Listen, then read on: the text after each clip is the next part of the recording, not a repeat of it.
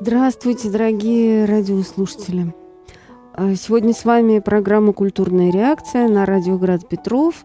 И у нас сегодня в гостях Марина Вениаминовна Архипова, психолог, директор Санкт-Петербургского института психологического консультирования. Добрый вечер. Добрый вечер.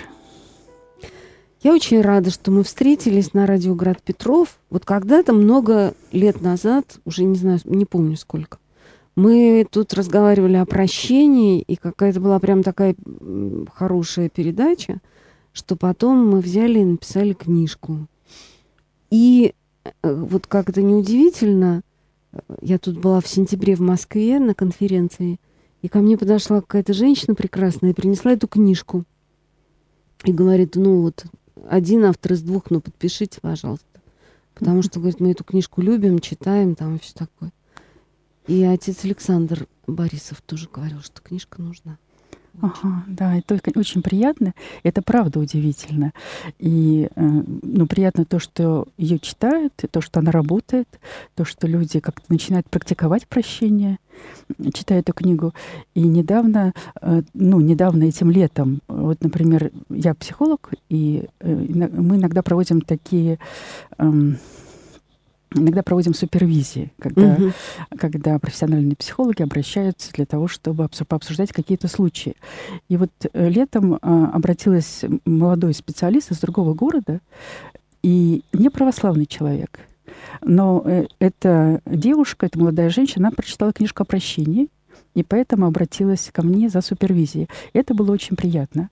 То, что это работает, это работает в ее жизни как специалиста, это работает в ее осмыслении работы с людьми. То есть, да, это такой какой-то был шар пущенный, который дает свои результаты и много-много разных искорок, шаров таких хороших разлетелось.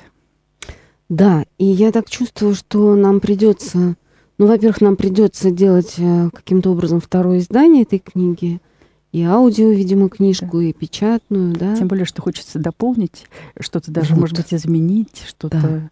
Я как раз об этом. Коррективы. Вот первый мой вопрос такой. Вот прошло, ну, сколько, ну, как минимум пять лет, может, больше. Я уже не помню, какого она года, но, но прошло много лет. Скажи мне, пожалуйста, дорогая Марина, вот что-то изменилось в твоем, в твоем личном отношении к прощению? Да, есть, да, конечно, изменилось. Есть, ну, немного, немного иначе расставлены акценты для меня сейчас. И, пожалуй, вот в книге представлены еще некоторые техники, работа с прощением, работа с обидой и с чувством вины. Угу. Возможно, эти техники я бы сейчас иначе описала. Ну да. Я могу сказать, что тоже, потому что слишком много событий произошло. И эти события, они как-то по-новому и очень остро заново ставят тему прощения. Да, да, да, да. Для меня сейчас, вот сейчас становится очевидным, что для того, что это очень важный момент, уметь принимать прощение. То, на чем не было акцента вот в книге, ну, а такого особого акцента не было. И вот в психологической практике я тоже наблюдаю за тем, что те люди, кто не умеет прощать, они не умеют принимать прощение. И даже я думаю о том, что принимать прощение — это первично по отношению к тому, чтобы прощать.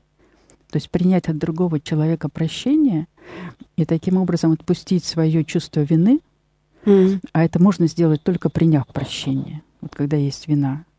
То есть поверить, что человек тебя искренне прощает. Тебя искренне простил, и как бы простить, и поскольку человек простил, то я тоже себя прощаю. Угу, я тоже угу. позволяю простить. И вот э, принять это полноценно, это важный момент для того, чтобы начать э, по-настоящему глубоко, искренне прощать других людей, другого человека. Ну, это удивительные вещи, потому что, ну, обычно, когда говорят про любовь, то есть... Э, много у кого я это рассуждение читала, да, что если человек в какой-то момент поверил, что его можно любить, вот почувствовал, что его любят другие люди, там Бог его любит, да, то тогда ему легче любить других. Получается, что здесь это так та работает. Же самая логика, да? Да, да, да, это так работает. Невозможно любить другого, если у тебя нет опыта любви, когда тебя любили. Ну, может быть, на уровне чуда это и возможно. Для Господа нет никаких преград. Угу. Но вот в большинстве случаев такой жизни, повседневной жизни, это правда важно получить собственный опыт любви. Он есть у каждого человека. Я не встречала людей, у которых нет собственного опыта любви. Он есть всегда. Я имею в виду собственный опыт любви, когда его кто-то любил. Ну да, да, да. Это всегда бывает. Другое дело, что человек может об этом забыть. Вот под нагромождением разных воспоминаний и каких-то жестких событий. И так может быть, что человек, который любил меня, например, но были потом какие-то страшные события, очень для меня, ну, травмирующие меня. Угу. И вот эти травмирующие события, они закрыли тот опыт любви, который у нас был. И важно этот опыт его, ну, как бы открыть, раскрыть, распаковать и вспомнить о нем, о том, что он был. И он есть у каждого человека. И у многих он есть, ну, как бы очень большой этот опыт. Но вот, как показывает практика, иногда даже большой опыт, он э, оказывается под руинами э, каких-то э, событий, э, таких не очень приятных. Но раскрывая опыт, раскрывая опыт любви, когда меня любили, я принимала любовь, и я дарила любовь. Обращаясь к этому опыту, я тогда дальше тогда могу и любовь передавать, угу. и любовь дарить, да, другим людям. Ну вот то же самое, наверное, тогда получается и с прощением, потому что э, очень много непримиримости сейчас. Вот я чувствую в людях, во многих, какую-то жесткую непримиримость, и мне кажется, что за этой непримиримостью, непрощением, за этим духом такого обвинения и вражды часто стоит какой-то страх, э, страх, что тебя, ну, то есть, если я не буду жестким, если я не буду выставлять там требования и, и все такое прочее, то меня тогда уничтожат, потому что как бы человек не может поверить. Ну mm-hmm. и понятно, что наш опыт жизненный, он очень много нам дает каких-то примеров горьких и злости, и ненависти, и осуждения, и всего-всего. Но тем не менее, вот все равно, мне кажется, это очень важно, да, что, чтобы решиться. И мне кажется, что вот про это я бы как-то тоже сказала и больше, и по-другому. Про то, что прощение — это, ну, какая-то личная, вот глубоко личная христианская инициатива, которая может опираться только на пример самого Господа. Потому что мир нам примеров абсолютного прощения дает немного. Да, это правда. Хотелось бы больше. Хотелось, ну, бы, хотелось больше... бы, так да, вот да. мы... Все могу в укрепляющем меня Христе. Да, если есть опора на Господа такая глубокая, то тогда, конечно, вот можно осмелиться сделать этот шаг. Шаг прощения, может быть, в такой ситуации жесткой, вот, о которой вы говорите сейчас. Ну, потому что действительно дело в том, что вот то, о чем вы говорите, когда могут какие-то угрозы, меня снесут, меня сметут, часто это ведь тоже мифы. Никто не сметет, никто не снесет, и никто не сделает ничего. Так ведь тоже часто бывает. Но наше сознание, оно выстраивает такую защиту, мифологическую, мифическую защиту. И в момент, когда человек э, уступает, и в момент, когда человек э, ну, становится внутренне спокойным, потому что в, ну, в любви и внутреннем покое, внутреннем спокойствии с Господом там нет обиды, нет чувств, нет вины, и там как раз вот та самая любовь живет, mm. которая и есть прощение.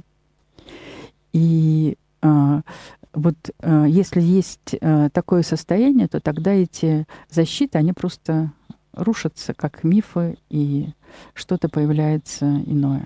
И, кстати говоря, так бывает, что человек вдруг решает для себя все-таки прощение. Я думаю, что здесь есть момент решения. Да. Я решаю, что я прощаю.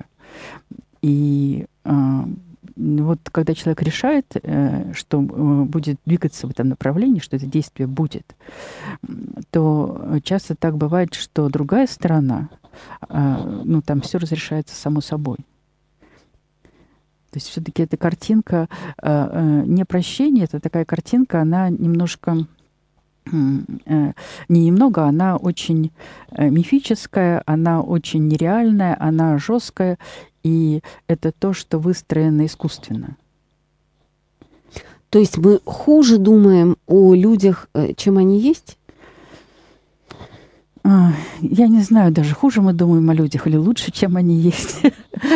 Просто часто, ну, во-первых, люди, они же непросчитываемы. Так. Да. А с другой стороны, когда, когда нет нападения, в этот момент защищаться нет смысла. Что происходит? То есть это то, что обезоруживает. Ну, ситуации бывают разные. Ситуации бывают разные, это правда. И э, так бывает. То есть э, прощение — это важная составляющая, она важна для самого человека в первую очередь. Это мое глубокое убеждение. Ну, конечно, бывают разные составляющие. Бывает так, что э, человек э, тем, что он обвиняет других, такая манипуляция, mm-hmm. обвинение, это тоже как привычка. Такая манипуляция, которая является привычкой обвинять друг, других. И прощай, не прощай, он все равно будет обвинять. Э, потому что или обижаться будет. То есть, ну, потому что просто человек так привык, он иного не умеет делать. Иногда так бывает, что да, и для того, чтобы новую привычку выработать, тоже надо время какое-то, и надо и мировоззрение поменять, и время надо. То есть тут не, это не происходит за две секунды. Если это э, такой поведенческий паттерн или поведенческий стереотип, который, которым человек пользовался на протяжении многих лет, то он просто так не уйдет. То есть там, потому что надо выработать новый стереотип. Кроме того, вот если у нас есть какой-то стереотип, и мы несколько лет живем с этим, то он, как правило, связан со всеми другими структурами нашей личности. Ну да. И с системой ценностей, угу, с отношением угу. к людям. И он просто так не уйдет. То есть он всегда... То есть время требуется. Время требуется для того, чтобы... Потому что угу. нужно время, чтобы переструктурировать себя полностью. Так бывает. Ведь мы, когда меняем там, отношение к чему-то, там десять лет назад у меня было такое отношение, сейчас у меня другое отношение, потому что я человек разумный, я там, познакомилась с людьми, пообщалась, э, почитала какую-то литературу, посмотрела какие-то фильмы, книги почитала, mm. и я поменялась отношение. Но э, это э, вот со сменой отношения, со сменой э, какого-то убеждения э, происходит очень много одновременно и в других частях нашей личности, скажем так. Ну да, да, да. То есть это все очень взаимосвязано. Поэтому, э, поэтому так просто не поменять. То есть есть, конечно, есть единичные ситуации, когда вот просто я оказалась в ситуации в такой... Это не часто случается в моей жизни, может быть, даже вообще первый раз случилось. Mm-hmm. И я вот в этой ситуации барахтаюсь, пытаюсь выйти, вспомнила Господа, слава Богу, наконец-то. Да. И там и дальше пытаюсь что-то еще сделать на основе своего прошлого опыта, как я действовала. Вот. А бывают ситуации, в которые, ну, вот есть способы, как я живу вообще, как я общаюсь с людьми. И они проявляются все время в моей жизни. Mm-hmm. И вот эти вот последние поменять довольно сложно. Это, это не получается так быстро. И в этом смысле и прощение, и обиды, и вина — это, ну, это часть для многих людей, это часть их повседневной жизни, общения с другими людьми. И тогда ситуация возникает, довольно сложная ситуация возникает, если это так. Угу. Друзья, у нас сегодня в гостях психолог, директор Института психологического консультирования Марина Вениаминовна Архипова. Если вы хотите задать вопрос, триста двадцать восемь двадцать девять тридцать два, наш телефон прямого эфира. Мы говорим сегодня о прощении как такой реальности и психологической, и, и духовной, и жизненной, всякой. И это радио «Град Петров», «Культурная реакция». Марина Архипова у нас в эфире, триста двадцать восемь двадцать девять тридцать два. Вот я о чем хочу поговорить еще. Мне как-то очень откликнулась мысль ваша о том, что э, прощение — это, э, это результат очень долгого процесса, да? И принять прощение, и простить, все это требует времени, потому что это требует нашей внутренней перестройки. И мне кажется, что это один из таких мифов о прощении, что это такое чудо. Вот я помолился Богу и простил, и тут же вот этот человек, вот он взял и стал хорошим. Но штука-то заключается в том, что я-то его простила, а человек какой был, такой и остался, потому что ну, он не может... как по переключению какой-то рукоятки прибора, да, переменить режим. И вот я вспоминаю замечательную книжку Ханны Арендт «Вита актива», где она о прощении много пишет. И она обращает внимание на то, что вот эта заповедь любви к врагам, когда по-гречески там пишется, то там стоит слово «агапы». А «агапы» — это... Эм, Это любовь, ну, к соседям, к согражданам, которая предполагает прежде всего уважение и, ну, согласие на их существование. То есть мой сосед или мой там какой-то сотоварищ по жизни в этом полисе, он может быть каким-то неприятным мне человеком и неинтересным. Но я признаю, да, что вот это моя территория, это его. И, как Господь нам говорит, солнце светит на всех, и дождь поливает все поля. То есть здесь как бы дело же не в том, что вот я его прощаю, и после этого мы сделались наипрекраснейшими друзьями и близкими людьми. А это прежде всего мое действие. Может быть, он какой был, такой и останется. Но я соглашаюсь. Ага. Да, ну то есть э, агапа, получается, что это... признание, ну, признание того, что другой может быть другим. Да. Я признаю то, что он может быть не такой, как я, но он имеет право на существование. Несмотря на то, что он другой совсем. Да. Потому что тоже дитя Божье. Да. Да. Ну, вот ну, здесь важный момент. Вы затронули о том, что в, если немножко иначе это развернуть, то получается, что в прощении обида возникает в момент, когда человек не оправдывает наши ожидания мои. Угу. То есть я жду, что он будет вести себя так-то, а он себя так-то не ведет. То есть я там живу в доме, и рядом со мной стоит другой дом, в котором топят печь, и печь дым идет на мой участок. Угу. И этот дым, он мешает мне дышать. И я жду, что сосед, ну, там поменяет, чем топить печь, или, или вообще будет замерзать. Лучше всего, чтобы он уехал оттуда. Замерзать, да, будет, или уедет, в конце концов. А он этого не делает. И да. Тогда, ну, может быть, неудачный пример привела. Да нет, как раз он хороший пример. Вот он там живет вот так, как ему удобно. Да. А мне это страшно неудобно. И что? Да. И возникает, ну, там раз сказала, два сказала, три сказала. Но у него печка такая, ему топить так удобно. У него бюджет на, на именно на эту топку. И, ну, и он не думает о том, что он будет переходить на, другую, на другой какой-то материал. И что здесь делать? Да, возникает обида. Ну, обида возникает, потому что, по моим представлениям, он должен что-то поменять, что-то mm-hmm. сделать. А он этого не делает. Или каким-то образом я должна ему сказать, чтобы он услышал меня, потому что он так не слышит меня.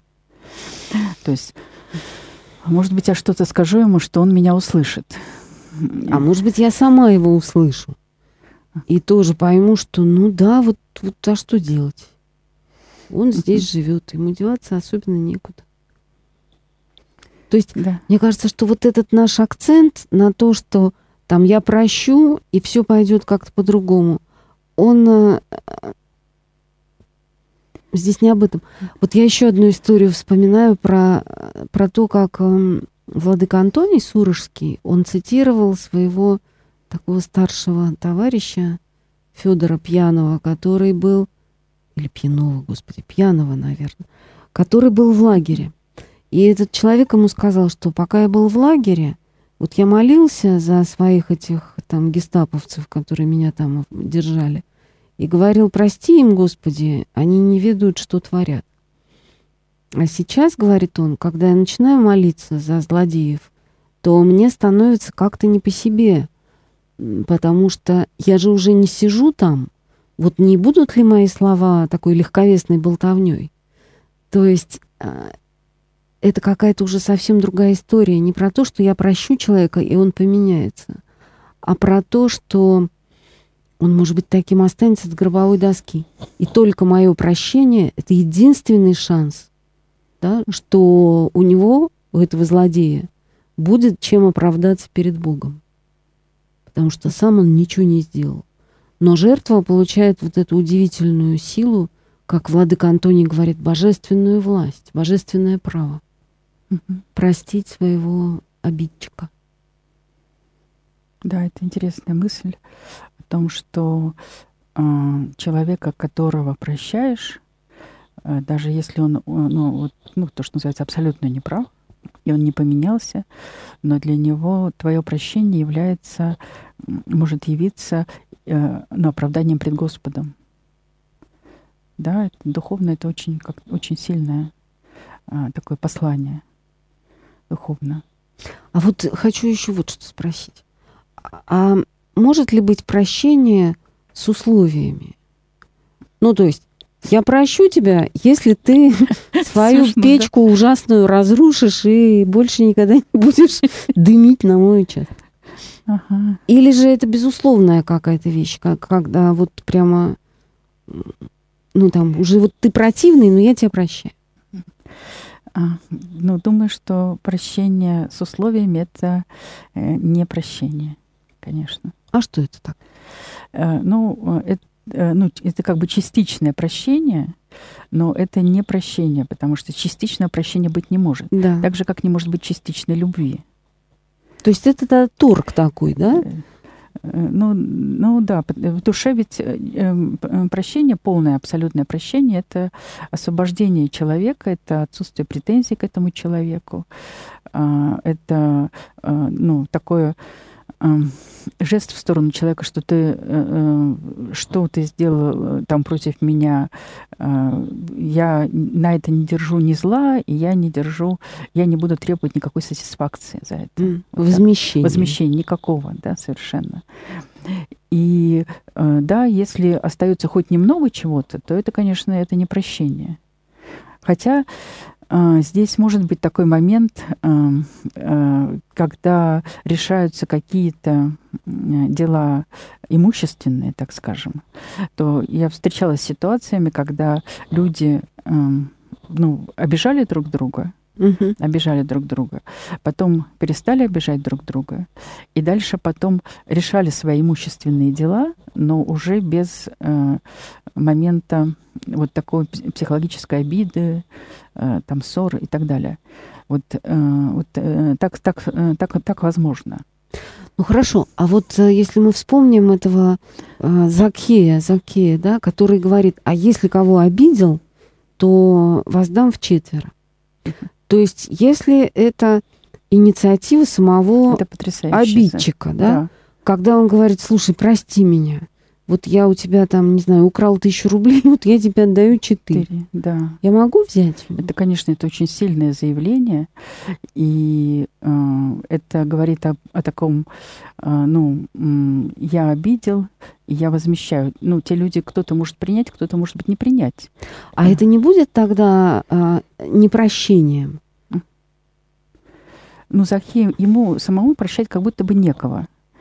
Нет, ну он, он же... Он обидел, он обидел, его должны простить. Да, его, его, должны, его простить. должны простить. И если вот этот его человек, этот вот обманутый, ну, как я понимаю, да. он просто там драл с них какие-то лишние да. налоги, пользуясь своим... Да, или что-то такое, да? Ну, что-то да. такое. И вот он придет и скажет, я хочу тебе вернуть. А человек скажет, а ты такой мытарь, там, я у тебя не возьму ни копейки. Но вот это будет позиция непрощения. Непрощения. Непрощения, конечно, да. Но Закхей, конечно, молодец. Он хочет прощения людей. Да. Он хочет, искренне хочет. Он понимает, что он обидел, и он хочет это прощение получить и быть чистым перед Господом. И, между прочим, это... все началось там с того, что Господь к нему совершил вот этот шаг удивительный и сказал: да. Спускайся с дерева, я пойду к тебе в гости. Да. То есть Господь первый. Вот хорошо. Опять же, да, если человек познал прощение, то он может прощать другого. А как вы думаете, Марина, вот можно ли простить человека, который не просит прощения? Ну, у каждого из нас есть какой-то человек, который причинил нам некое зло. Сознательно или просто так получилось. Но этот человек — это рана какая-то, да.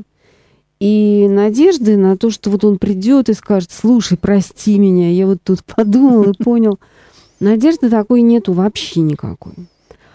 А, а я могу его простить, если он не просит прощения у меня? Да, конечно, это и можно, и нужно даже. И нужно с точки зрения психологии, такого психологического здоровья, ну и духовного, безусловно. Потому что что значит, ну, ситуации бывают разные, но вопрос, что такое по отношению ко мне человек сделал что-то, что я не могу простить. Что это такое? То есть это опять часто связано с моими ожиданиями, что он не должен был этого делать, а он это сделал. И часто ведь часто механизм сам прощения работает таким образом, когда я понимаю, что человек иначе не мог повести в этой ситуации, потому что он обладает другими качествами. Mm-hmm. Вот я ему приписывала определенные качества, у него и то, что я приписывала ему эти качества, это был, ну, моя мифология. Мои розовые очки или там зеленые очки или голубые, какие-то очки нереальные, деформирующие реальность. Но это же тоже странно — видеть людей не так, как они есть, а видеть людей через, придумывать про них что-то. Странно, не странно, а мы все так делаем. Мы, да. Это же вершина мудрости — смотреть на жизнь вот такую, какая она есть, да. а, а не через призму моего эго... ну, эгоизма, в общем. Да, да, совершенно верно. Вот, и поэтому здесь, когда я начинаю видеть, если э, в ситуации я взрослею немножко, вижу ситуацию более реальной, я понимаю, что там, например, этот человек кричит всегда, я ошиб... обижаюсь. Потом я понимаю, что человек глуховат, во-первых. Ну да, это реально, реальная, реальная история. Глуховат и всегда говорит громко, потому что боится, что его не услышат. А он сам не очень слышит. И я прощаю его. Но глуховато — это такая вот причина, которую простить можно очень просто, быстро узнать. А если он сердечно глуховат? Сердечно глуховат, да, но есть люди сердечно глуховаты.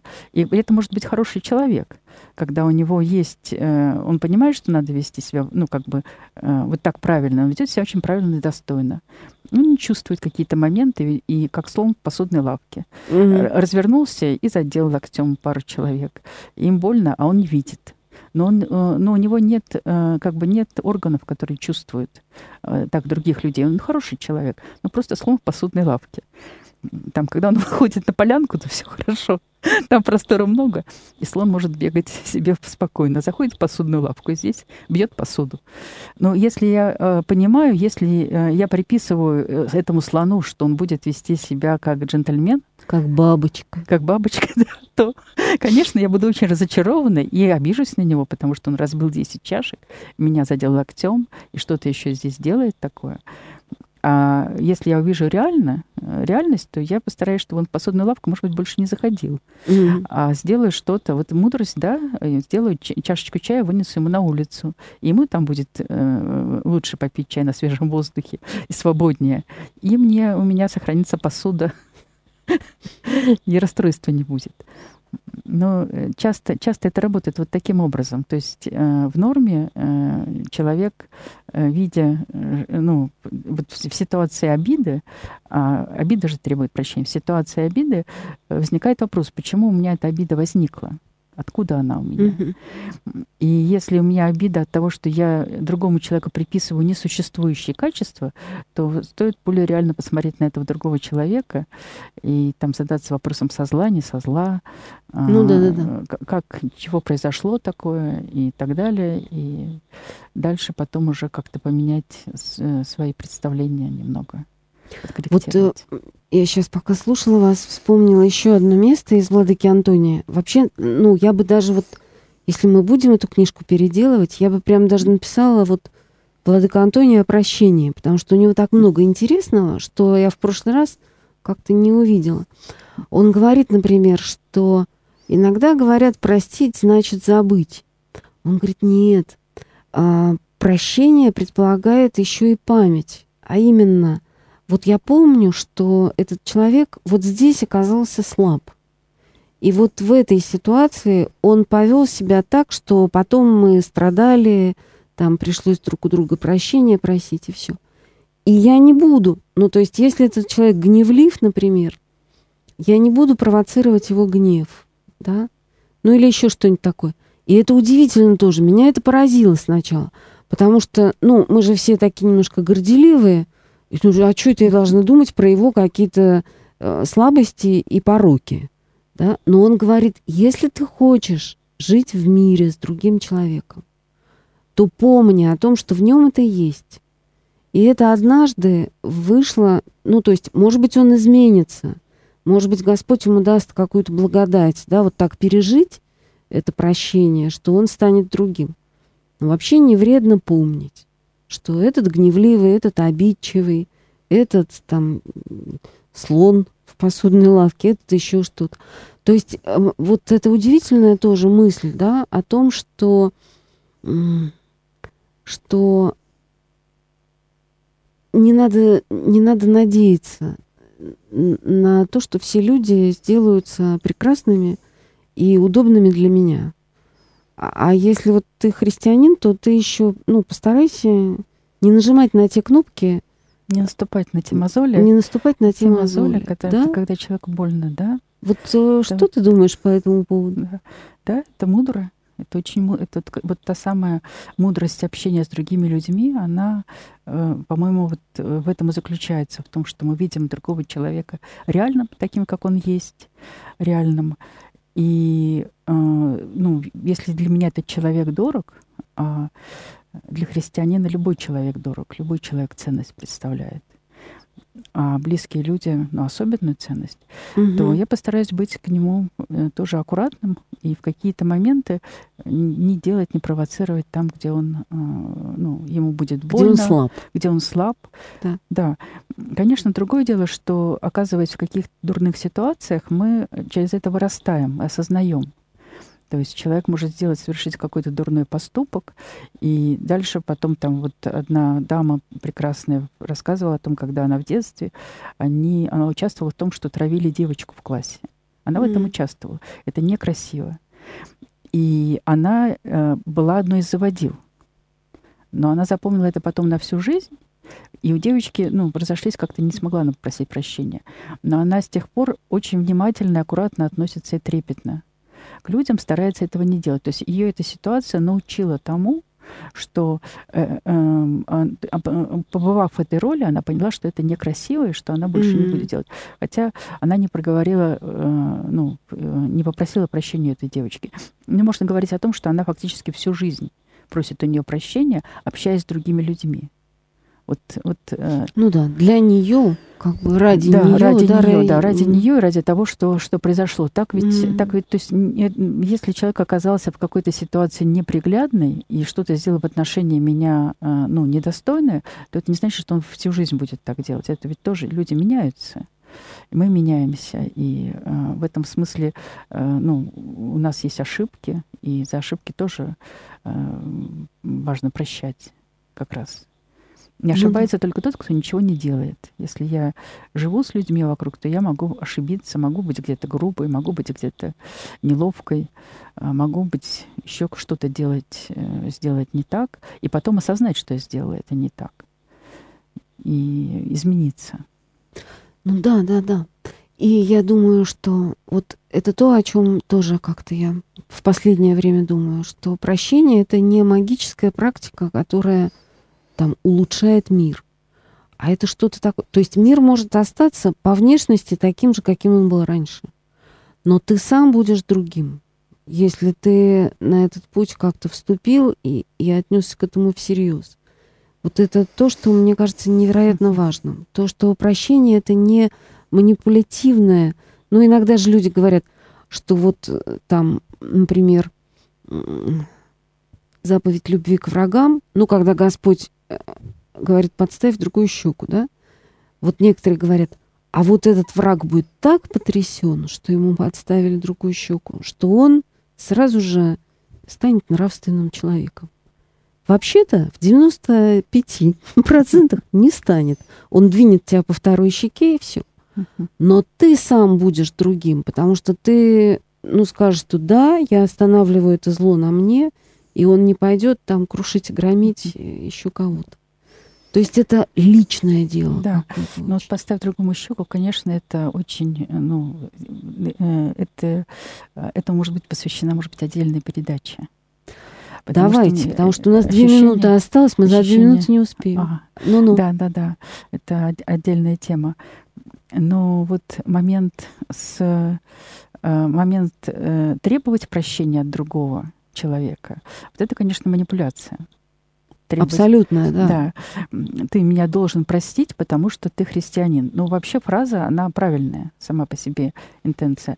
Но, э... Но когда она направлена от человека к человеку, то есть это я могу себе сказать, я должна простить, потому что я христианка.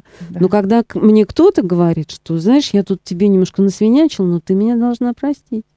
Ну, это чудовищно. Да, да, здесь требовать прощения от другого, прощение как требование. Господь ведь нигде тоже не, у него такого требования нет. Есть, есть, ну, необходимость как закон. Вот именно. И он, более того, он же как говорит, если, вы не, если ты не простишь, если вы не будете прощать друг другу прегрешения ваших, вы не войдете в Царство Небесное. И тогда оказывается, ну вот у нас уже совсем нет времени, но что я опять же делаю это для себя. Дело даже не в том, что тут как-то все переменится, все станут нравственными, а просто если я не буду прощать, меня Господь не пустит в Царство. То есть это глубоко эгоистическая практика прощения.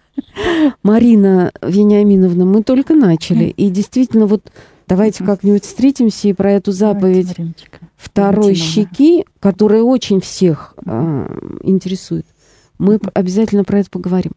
Друзья, у нас сегодня была в гостях замечательный психолог Марина Вениаминовна Архипова, директор Санкт-Петербургского института психологического консультирования и автор э, замечательной Со- соавтор. книжки, соавтор, ну вот мы да. тут два таких соавтора, э, «Прощение. Как примириться с собой и с другими».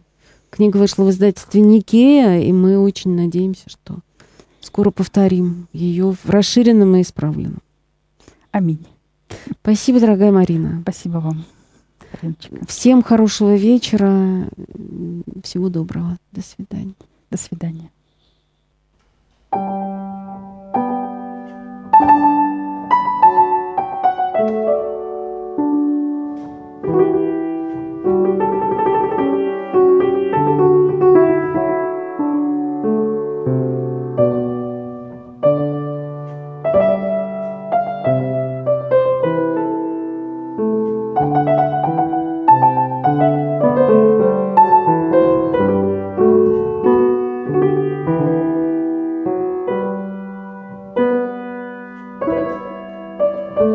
Thank you.